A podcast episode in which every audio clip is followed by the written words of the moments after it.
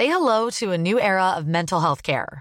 Cerebral is here to help you achieve your mental wellness goals with professional therapy and medication management support. 100% online. You'll experience the all new Cerebral Way, an innovative approach to mental wellness designed around you. You'll get a personalized treatment plan from a therapist, prescriber, or both in a safe and judgment free space. Your cerebral therapist or prescriber will outline a customized plan with clear milestones along the way so you can get to feeling your best. With Cerebral, you're not alone in your mental health journey. We're here to empower you to live a fulfilling life. So take that first step towards a brighter future and sign up today at cerebral.com slash podcast and use code ACasts to get 15% off your first month. Offer only valid on monthly plans. Other exclusions may apply. Offer ends July 31st, 2024. See site for details.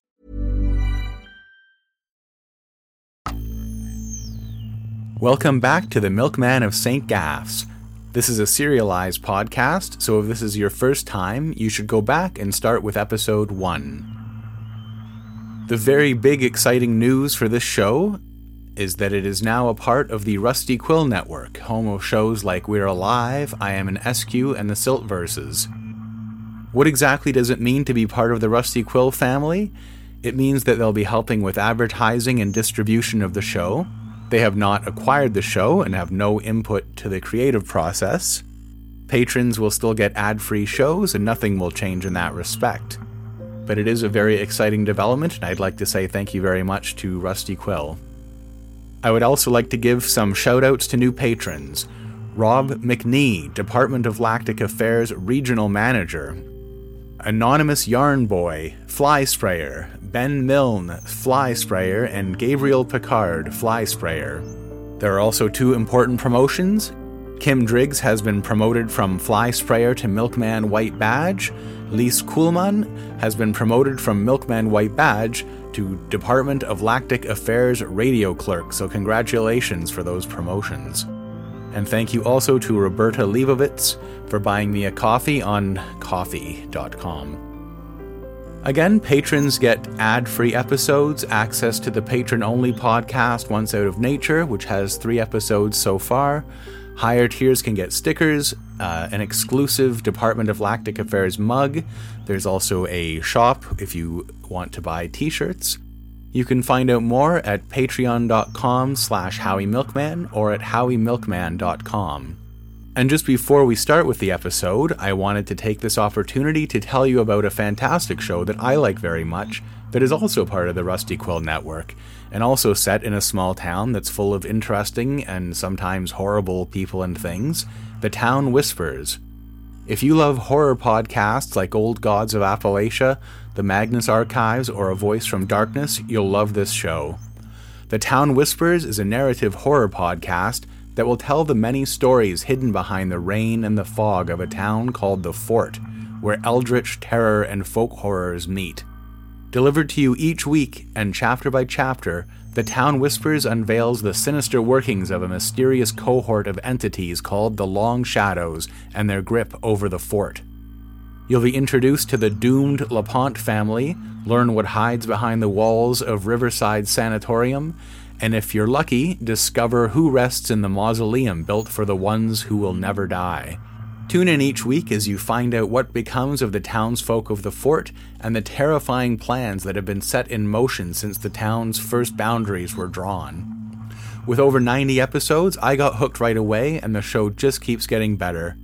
Listen to The Town Whispers every Tuesday on Apple Podcasts, Spotify, Stitcher, or wherever you listen to podcasts.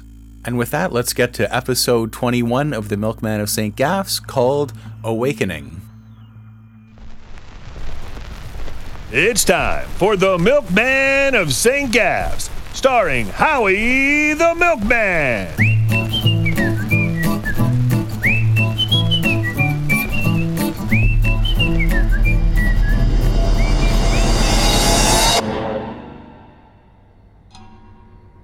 I woke up around midnight. I noticed that if I told myself when to wake up, I'd wake up right about then. I really didn't want to get up, and for a second I just lay there listening to the clock tower down the pier sounding 12. I just about drifted off again, but then I remembered why I'd woken up, and a ball of fear grabbed my stomach. I picked up the lantern I'd borrowed, a tin pail, and some matches. I'd gone to sleep in my clothes to save time, and I snuck out of the building as quietly as I could. It was dark out, no stars. A bunch of low clouds had been hanging over the town for a few days now. It was still humid and stifling, even at midnight. No one really kept any lights on here like they did in Ming's Bight, and there were no gas lamps, so I had to light my lantern to see where I was going. Something the magician said kept rolling around in my head that I could redeem myself with one decent act. I knew it was true, and that I should have been more diligent in my duty to my country and the milkmen, but my feelings for Stormy were just too strong, and I'd made up my mind not to go after Mr. Greenwood. That made me feel pretty guilty, and I knew Corwin was going to keep getting annoyed at me. But I had a plan, a good plan, and I thought I'd be able to keep Stormy happy and at the same time not have to get Mr. Greenwood sent off to jail or worse. I decided to just go through the motions of gathering evidence against Mr. Greenwood, but instead I'd try to frame Dr. Barrett. I knew it wouldn't work, but it would buy me some time. And while all that was going on, and as long as Mr. Greenwood kept away from any milkmen, I'd work on going underground and finding the phlogisterian on my own. The way I saw it, Mr. Corwin was here really to work on the thermalizer. If I could keep him focused on that, he'd probably forget all about any unruly citizens. I was sure his bosses were much more interested in getting the machine working than they were about someone like Mr. Greenwood. I couldn't really tell Stormy everything that was going on, but I told her I had a plan, and she trusted me explicitly. I'd even told Mr. Greenwood that he was really in grave danger and that he should keep his head under the covers, so to speak, and he agreed. Walking along the main street, I looked down Mercy and could see, a couple of blocks away, the hulking shape of Mrs. Pyman's house. It was still half sunk in the ground and tilted over. It gave me an eerie feeling. Come to think of it, I hadn't seen her for a while, ever since she got mad at Whelan. I kept going, and it occurred to me that St. Gaff's had changed somehow. I used to feel welcome and at home walking around here, even in the middle of the night, but now everything felt gloomier, like the town didn't want me anymore and was getting ready to spit me out somewhere. I tripped a little on one of the new cracks in the sidewalk. As I was recovering, I thought I saw something on the roof of a shop a gargoyle. But then, when I looked again, it wasn't there anymore. My mind was probably just toying with me because of what I was about to do. Then, finally, a friendly face. Billy was glowering at me with his broken face from the wall of the Billings Memorial Milk Station. The whole city seemed to be crumbling these days, and the mason hadn't done a very good job with poor old Billy. Don't worry, Billy, I said. If I ever get some money or if I'm ever in charge here, I'll make sure they fix you up properly. I think he appreciated the sentiment. But I had work to do. In the parking lot, I moved the boards that were covering up the hole. I looked around as if to bid farewell to the world up here, but it had started to spit rain, so I hurried up and sat on the edge of the hole held my lantern up, and slid down. I was surprised to find myself on a rope bridge. Someone must have built it, and it connected with the staircase that led down from Corwin's office a little ways off. I wanted to surprise Corwin with my initiative, so I decided that instead of asking him and going down the stairs, I'd just take the hole in the ground, and that way, if I didn't find anything, he'd never know about it anyways. I moved my way along the bridge, then got on the stairs. They creaked as I went down, but I was happy to take the stairs instead of just sliding blindly down somewhere. It was pitch black, the kind of blackness that gets into your ears and mouth. I knew if I screamed, the sound wouldn't even go anywhere. And for all the light that the lantern gave off, I might as well have been on the bottom of the ocean. And so it was really weird when the sound of my footsteps started echoing. I stopped for a second, and a second later the steps stopped too. I thought maybe someone was following me, but no one was there when I turned around. That would have been too obvious. So I kept going. I still couldn't see the bottom, but I started to smell stale smoke, half rotten bacon, motor oil.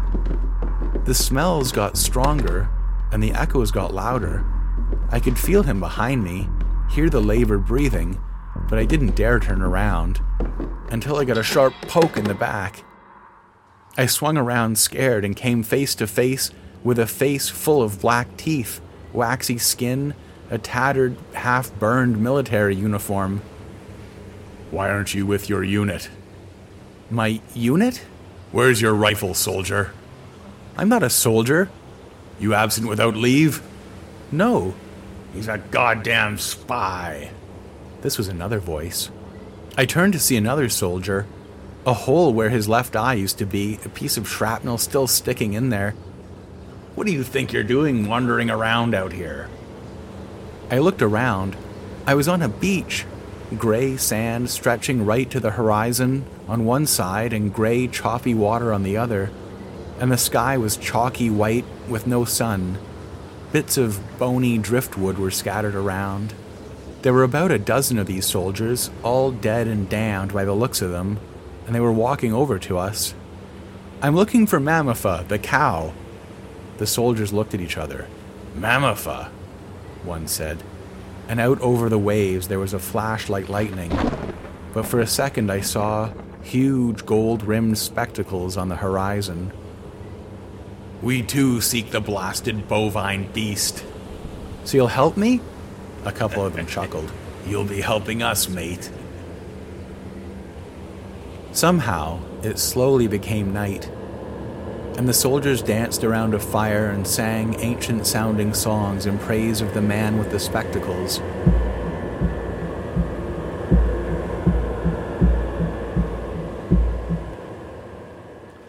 The ocean was still and the sky was clear, but without stars or moon, it seemed to suck up any light.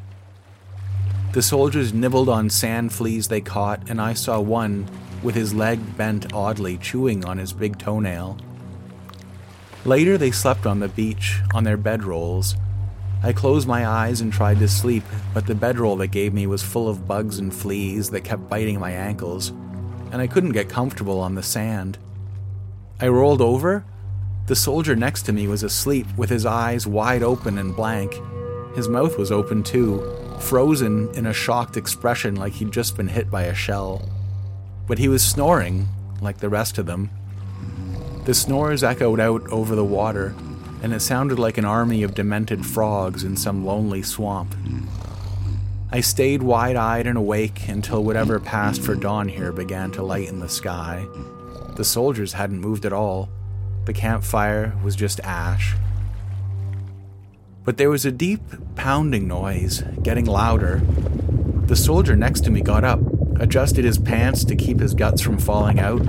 He pointed at the horizon. There was a cloud of dust. Wake up, boys, here they come.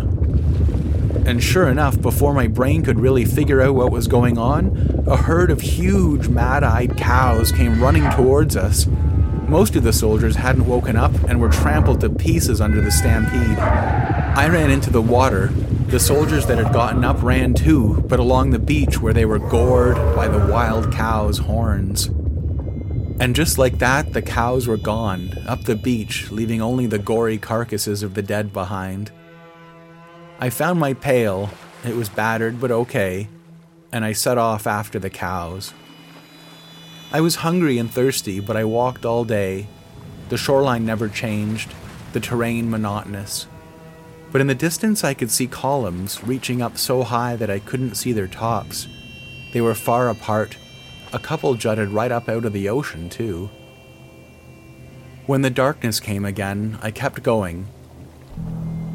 I saw them as little specks on the horizon close to a column. I crept closer and closer, they were all lined up, sleeping on their feet on the edge of the water facing out to sea. They were all about two or three times as big as a regular cow, but I didn't see the one known as Mamafa. But I thought it was still worth a try. I snuck under one and got a few squirts into the pail, maybe two pints worth, until I heard someone running. I turned and it was a crazed looking farmer in overall. Hey, get off of my cows! Then he cupped his hands around his mouth and yelled, Go, boss! The cows woke.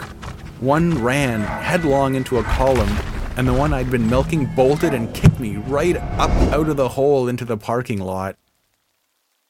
It was still night, but somehow I'd managed to keep hold of the pail. A kid at school once had a toy, a rubber ball with a metal ball inside it. It would wobble in all sorts of unexpected ways. The phlogisterian in my pail moved like that, like it had a momentum all its own at the bottom of the pail.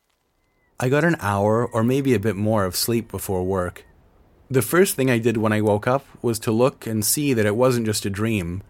But there it was, the bucket of phlogisterian. I threw on my uniform and took off without even having breakfast. I couldn't wait to show Corwin.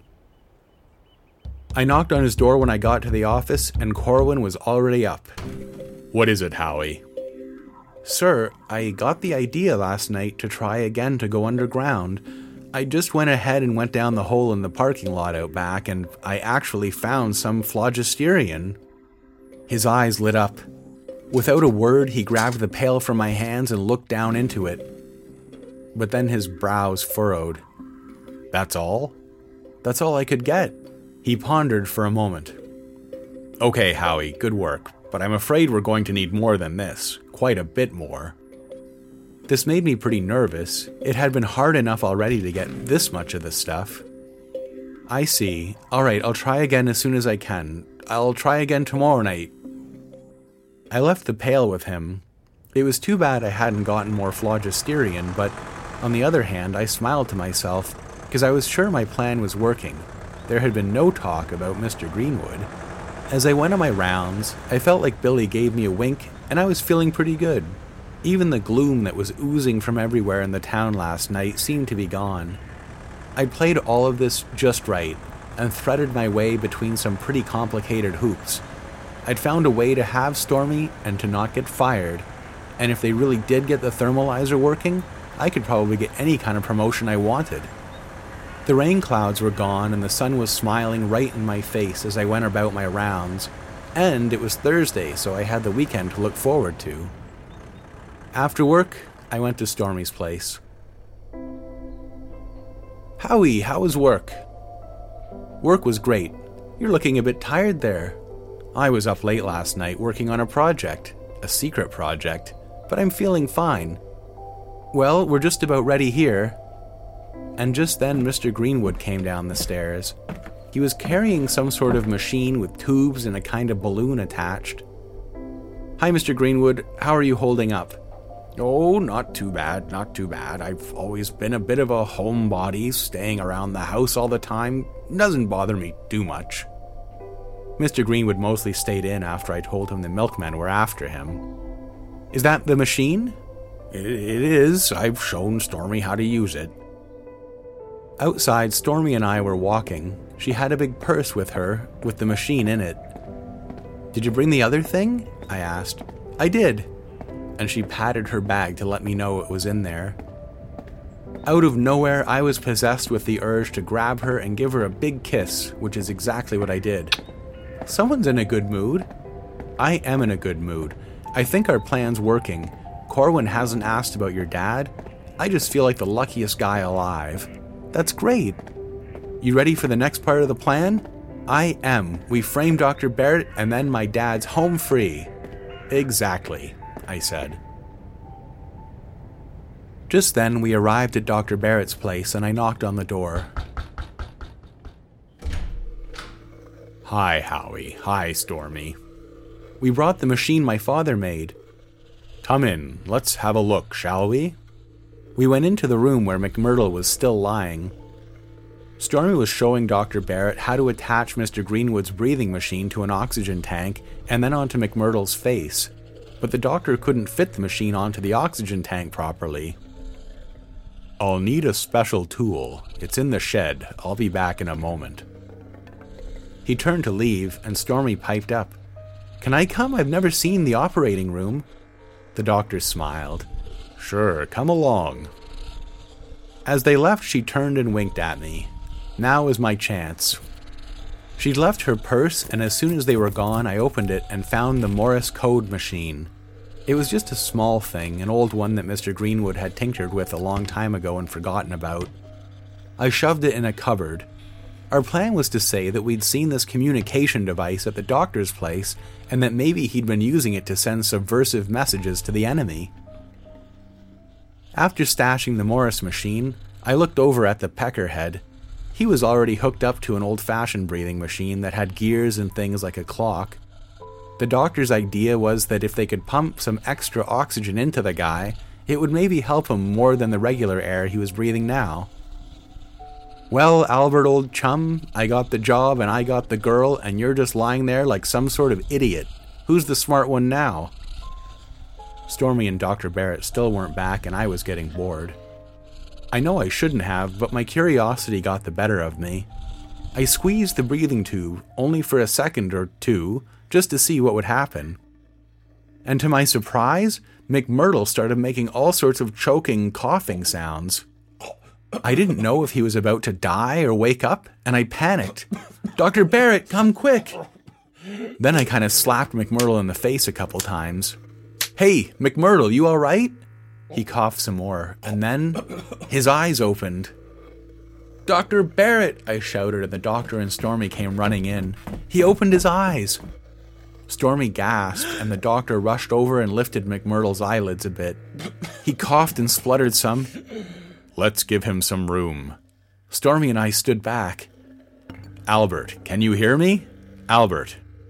Slowly but surely, he nodded his head. Water? The doctor gave him a sip of water from a glass that was sitting there. Just a bit. McMurdo laid back, bleary eyes, like he was figuring out how to breathe on his own again, and the doctor filled him in.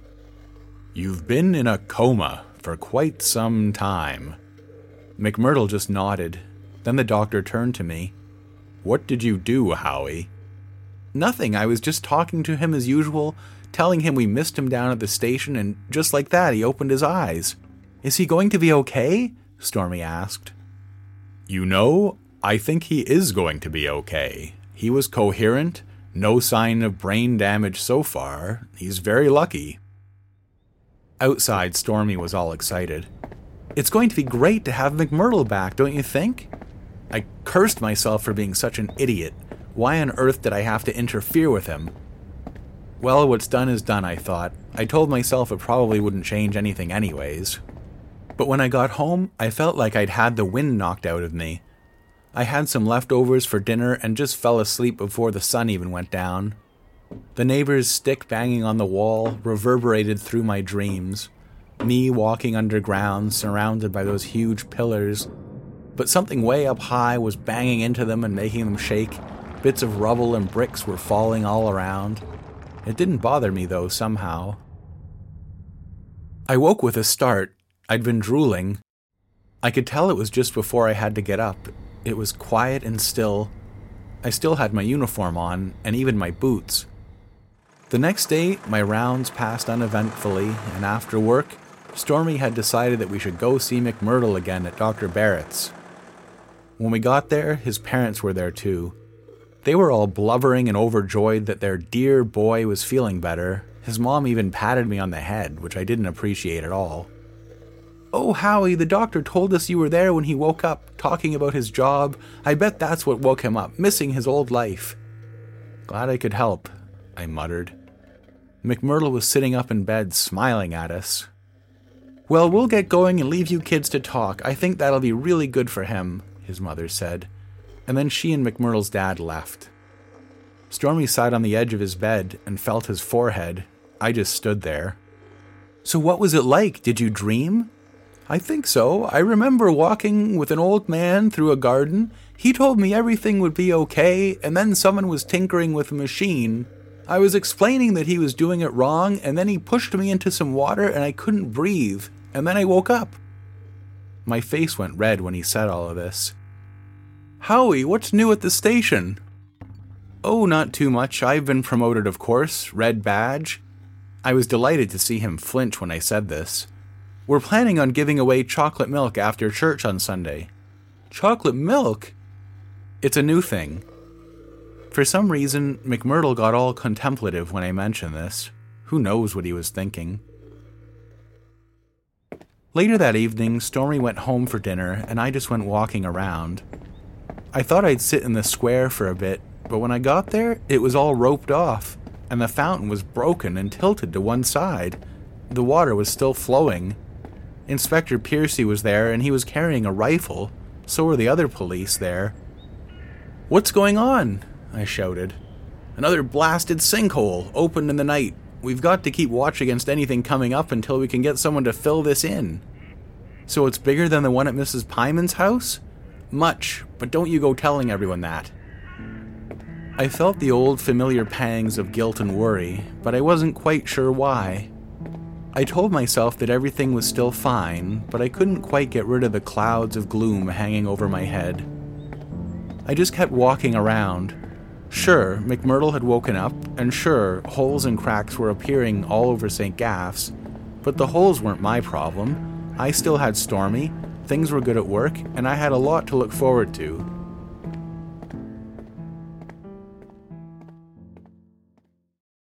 Sunday was the big day. I didn't go see Father Whelan's service since I had to help Frank and Beaver with the setup, and they, of course, never go to church. There was a big barrel with a bunch of ice in it, and then a number of bottles of chocolate milk. We had a little stand, all white painted wood. It was a bit of a cloudy day. Here they come, Frank said as people started filing out of church. Why we gotta do this? Beaver asked in a philosophical kind of way. Gotta keep the kids happy, boss man says. Go on, Beav, you start. Beaver smiled as best he could. I'm not sure if I've ever seen anything quite so scary, to be honest. But he filled up a glass and walked over to the first little kid he saw. Chocolate milk.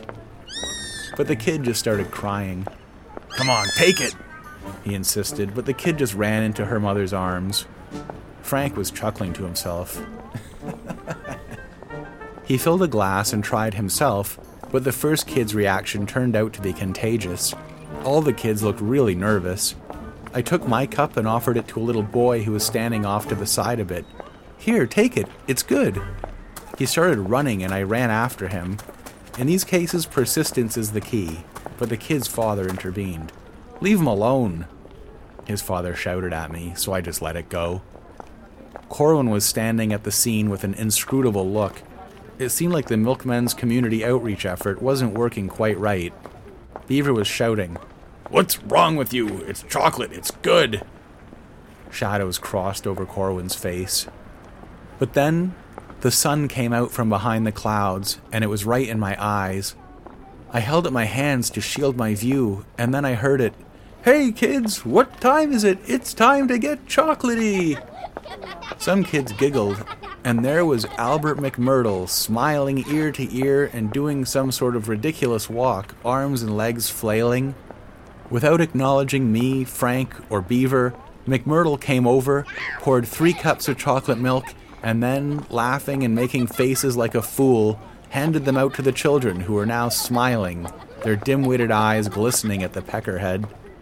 Don't forget, kids, tell your parents to order a bottle of this chocolatey treat every week. McMurdo! Corwin shouted. I'd told him McMurdo was up from his coma, but no one expected him back any time soon. And now Corwin was smiling, actually smiling. I don't think I'd ever seen such a thing before. Now that McMurdo had broken the ice, people were lining up to try out the novel treat. Corwin was getting ready to make a speech, but then there was another interruption. Don't touch that stuff! They're a pack of lying bastards! It was Mrs. Pyman, wild eyed, with her clothes looking like she just got them out of the town dump. Everyone turned. No one said anything. Everyone just got really quiet. I know what you milkmen are doing. I know what you did to my husband. I know what happened to Florsham, and I have proof. They're killers! Killers! They killed my husband! Beaver grabbed her under her arms and carried her away. As we were all watching her struggle in vain, Corwin spoke up. Thank you all for coming today. I'm glad you enjoyed the latest twist on our product. I do hope that it served as a sliver of light in these otherwise dark days. I do apologize for that outburst. We all know how much the pressures of war can affect us, especially the fairer sex. But the main thing for us is to stick together. We can't allow the powerful unity of our community to be compromised by baseless accusations. As soon as we start accusing each other, we are lost. We are all in this war together, and that means that all of us, each and every one, must be constantly on the lookout for any suspicious behavior, such as what we've just witnessed here.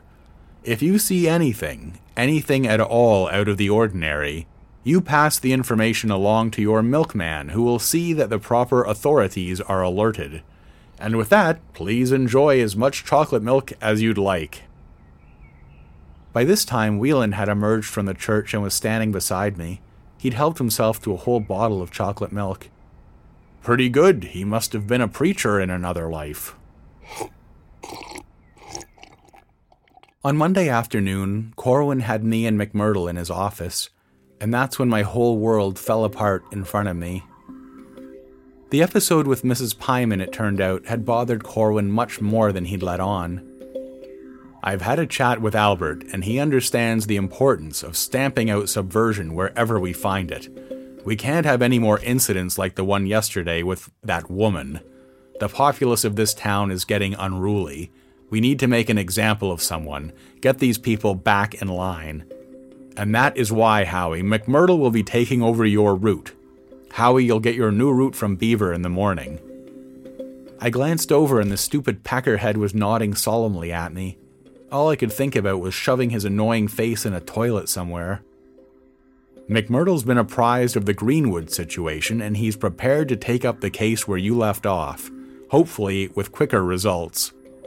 Also, Howie, there were complaints from the department about your radio transmissions, something about asking for a red badge while making a coded transmission. I'd like you to take McMurdo up to the radio shed this week, show him how everything works, Albert will be delivering the messages from here on out. McMurdo and I walked out of Corwin's office. The light outside hurt my eyes. I felt like my insides had been ripped out, but at least I had. Stormy said she'd meet us at the druggist's, McMurdo said. When did she tell you that? Oh, she dropped by my house last night to check up on me. My parents always liked her. The rest of the afternoon was a blur. Stormy laughing and slapping McMurdo's knee, twirling her hair. I just sat there saying nothing. Outside, she knew what was going on. Don't be jealous, Howie. We're together. That doesn't mean I can't be friends with Albert. We used to all hang out. That was before Corwin gave him my route and pretty much my whole job. We're together, okay? We'll figure it out. So what if you're delivering milk to different people now? Sure, but guess who's in charge of finding evidence against your father now? She stopped. Oh, well, my dad hasn't done anything, and I'm sure I can convince Albert to leave him alone. Sure, I said. Yeah, they throw about four million gallons. And before I knew it, there we were, driving up the mountain to the radio shed. McMurdo kept droning on about how many bottles of milk they produce every day in Ming's Bight, and all sorts of other irritating facts but a new plan was forming in my head. When we got to the station, I looked up at the tower. Well, Albert, first thing you've got to do is check that the tower is in proper working order, I said. The weather can be pretty harsh up here, and sometimes important parts can come unscrewed. Just wait here a second. I went into the shed and grabbed a big wrench.